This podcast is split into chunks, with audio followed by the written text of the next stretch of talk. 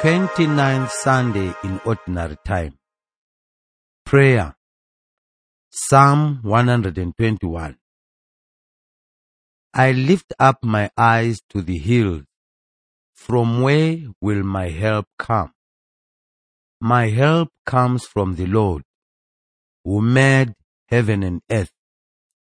He will not let your foot be moved.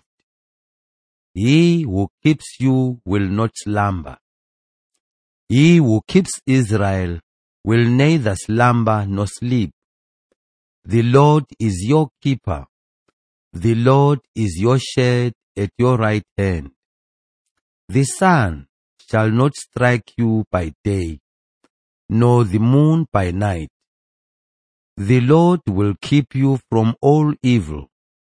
He will keep your life. The Lord will keep your going out and your coming in from this time on and forever. Reading the Word. First reading Exodus chapter 17. Then Amalek came and fought with Israel at Rephidim. Moses said to Joshua, Choose some men for us and go out, fight with Amalek. Tomorrow I will stand on the top of the hill with the staff of God in my hand. So Joshua did as Moses told him and fought with Amalek, while Moses, Aaron, and Hur went up to the top of the hill. Whenever Moses held up his hand, Israel prevailed. And whenever he lowered his hand, Amalek prevailed. But Moses' hands grew weary. So they took a stone and put it under him, and he sat on it. Aaron and Hur held up his hands, one on one side and the other on the other side. So his hands were steady until the sun set. And Joshua defeated Amalek and his people with the sword. Second reading. 2 Timothy chapter 3. As for you, continue in what you have learned and firmly believed, knowing from whom you learned it, and how from childhood you have known the sacred writings that are able to instruct you for salvation through faith in Jesus Christ. All scripture is inspired by God and is useful for teaching, for reproof, for correction, and for training in righteousness, so that everyone who belongs to God may be proficient, equipped for every good work. In the presence of God and of Christ Jesus, who is to judge the living and the dead, and in view of his appearing and his kingdom, I solemnly urge you, proclaim the message, be persistent, whether the time is favorable or unfavorable. Convince, rebuke, and encourage with the utmost patience in teaching. Gospel, Luke chapter 18. Then Jesus told them a parable about their need to pray always and not to lose heart. He said, In a certain city, there was a judge who neither feared God nor had respect for people. In that city, there was a widow who kept coming to him and saying, Grant me justice against my opponent. For a while he refused, but later he said to himself, Though I have no fear of God and no respect for anyone, yet because this widow keeps bothering me, I will grant her justice so that she may not wear me out by continually coming. And the Lord said, Listen to what the unjust judge says. And will not God grant justice to his chosen ones who cry to him day and night? Will he delay long in helping them? I tell you, he will quickly grant justice to them. And yet, when the Son of Man comes, will he find faith on earth? Hearing the word. conduits to God. All believers need God's power to persevere in faith and live it out. And that power comes through contact with God. Today's liturgy offers several suggestions on how this contact can be established and sustained.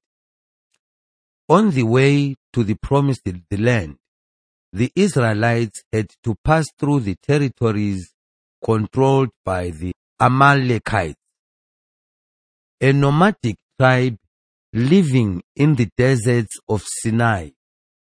Since the Amalekites did not want the Israelites in their land, military confrontation became inevitable. Today's reading describes the battle between the two groups, showing how God yet again intervened and saved his people from destruction. Joshua and his soldiers alone could do little against the superior Amalekites' military power. Knowing this, Moses extended his hand towards heaven in a gesture of prayer and supplication.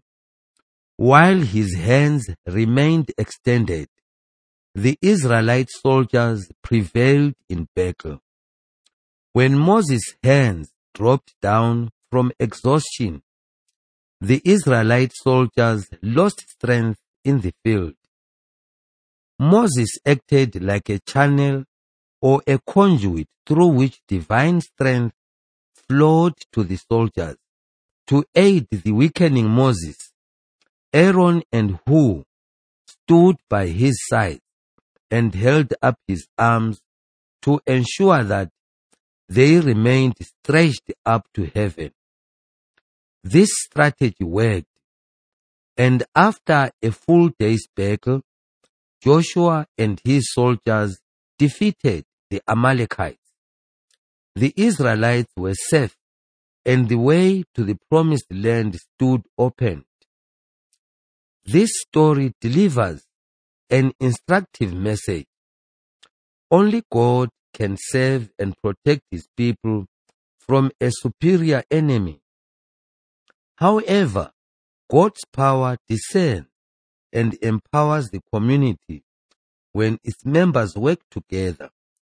Today's reading shows a conduit built of people through whom God's power worked. It flowed down from God through Moses' extended hands, supported by two other Israelites, finally reaching Joshua and his soldiers on the battlefield. The story teaches that the life of the nation depends on its members working together to establish and maintain a connection to God. National well-being and survival never depend on a lone individual effort, but on the community. For the Israelites, their conduit to God was their community. The second reading contains Paul's further instructions to Timothy. In the preceding verses, Paul alludes to the tremendous challenges and sufferings he endured in his long apostolic service. In this context, Paul's admonitions to Timothy are a form of sharing on what gave Paul the courage and strength to persevere in apostleship against overwhelming odds.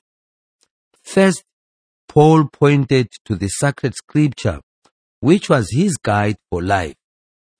Training as a Pharisee in his youth, Paul would have memorized vast parts of the Old Testament and been trained to interpret and explain them. He knew that these sacred books were written under God's guidance.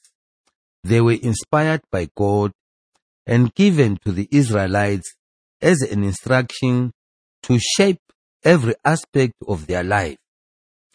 Paul reminded Timothy that his faith in Christ was shaped by the Old Testament scriptures, where Christians found prophecies and passages that allowed them to understand Jesus and his work of salvation. Therefore, Timothy ought to look to the scriptures for guidance to enable him to teach and correct errors that kept creeping into his community. He also ought to look to the scriptures for training for righteousness, that is, for nourishing his own faith and growth in the apostolic zeal. Paul sees the scriptures as an Paul sees the scriptures as an essential part of Timothy's life and leadership. These sacred writings are to serve him as a conduit that would link him to God so that he may understand God's purposes and the manner of guiding others in the life of faith. In the second part of the reading, Paul solemnly charges Timothy with teaching and proclaiming the good news in all circumstances, as he himself did.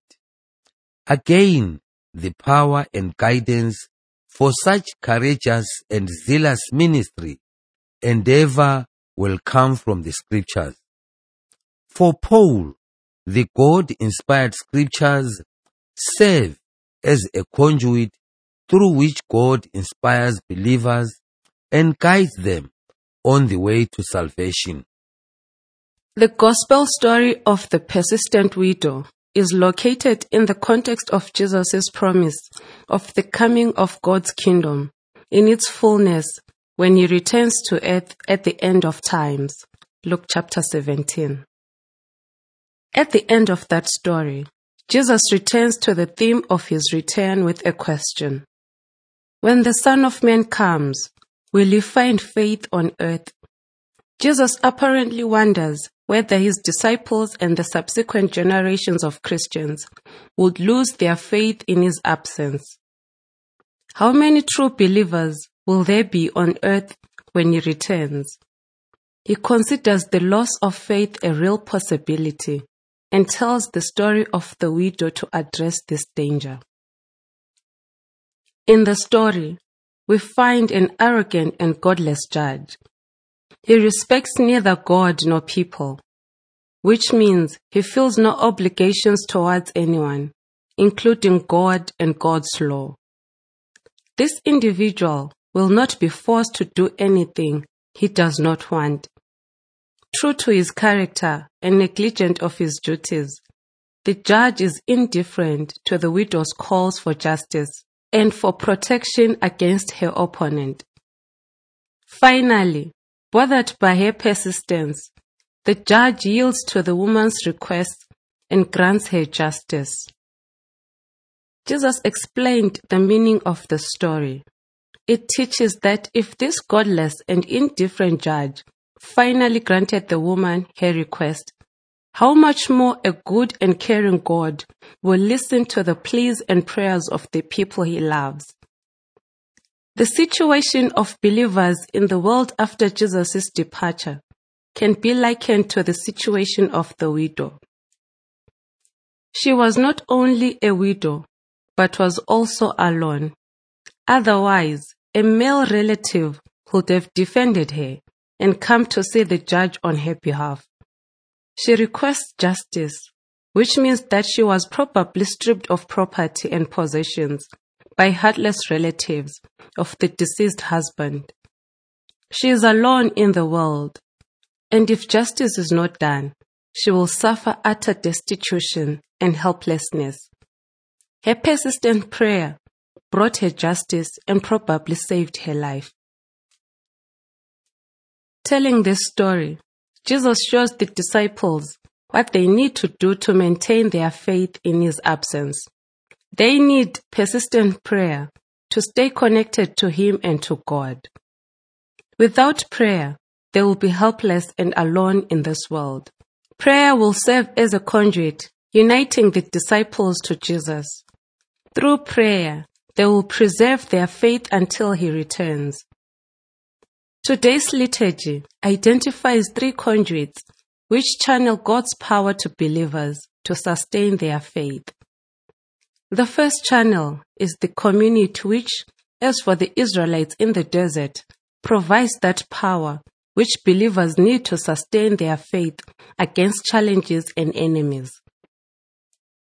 The second channel is the sacred scripture, which Paul identified as a source of guidance, inspiration, and apostolic zeal for Timothy and for all other Christians. Lastly, Jesus presents persistent prayer as the means to sustain faith while believers wait for Jesus' return. Through these three conduits, God's grace and power pours down upon believers so that they can exclaim with the psalmist, Our help comes from the Lord who made heaven and earth. Listening to the Word of God. This Sunday's liturgy makes us keenly aware how blessed we are because of God's willingness to communicate with us. He sustains us consistently on our journey through life by giving us His strength and power. He also communicates with us to help us to navigate the twists and turns of daily life. His guidance helps us to avoid pitfalls and traps that we encounter on the way. For reasons unknown to us, God chose to give us life and to draw us to Himself so that we can enjoy ever fully life on earth and eternal life in the future. This great perspective that we as Christians have is a true blessing in a world where so many struggles to find sense and meaning in life. Our times have been called by many the secular age. It is true that this is a time when religious indifference takes hold of many areas of the world. Never in world history have there been so many atheists or people who have no religious associations. This is the case because of the loss of contact with God. We live in this age and are exposed to this same temptation. Today's liturgy helps us to face this challenge, identifying three main ways in which we can draw on God's power and seek His guidance. Christianity has developed as a community-based religion. From the start, the apostles such as St. Paul established Christian communities where faith could be practiced and protected. They knew that individual Christians, surrounded by the powerful and attractive pagan culture of that time cannot survive in isolation. They knew that faith can develop and thrive only in community. Our age has also been called the age of individualism. This is certainly true as the focus of life in the modern world shifted from families and communities to individuals. Yet, it is precisely in the community where we stimulated the build-up of our faith through sharing it with others. Like Moses, we keep our hands extended to heaven when we join together so that our faith can survive those aspects of modern culture which threaten to destroy it. The scriptures keep the Christian community alive. In God's word, we find inspiration and guidance in our journey through life. God chose to reveal his thoughts and plans through the scriptures. By reading scripture, studying scripture, and meditating on scripture, we come into contact with the divine mind and with the divine person. This contact is our education. It can be likened to being taken by the hand and guided in the right direction by a caring and concerned parent. Prayer is the food of the soul. In the beautiful story of the persistent widow, Jesus correctly wondered whether anyone can survive as a Christian immersed in this world without prayer, realizing that they will face and what we face today. Jesus admonishes his disciples to be persistent in prayer, knowing that only through prayer and the connection with God can faith be maintained, while the community supports us, and the scripture directs us, prayer brings us before God. The crisis of faith for many of us begins when we cease to pray regularly. May this Sunday's powerful message help us to maintain our faith and direct us to walk in the right direction together with others until we reach that goal which God has set for our life.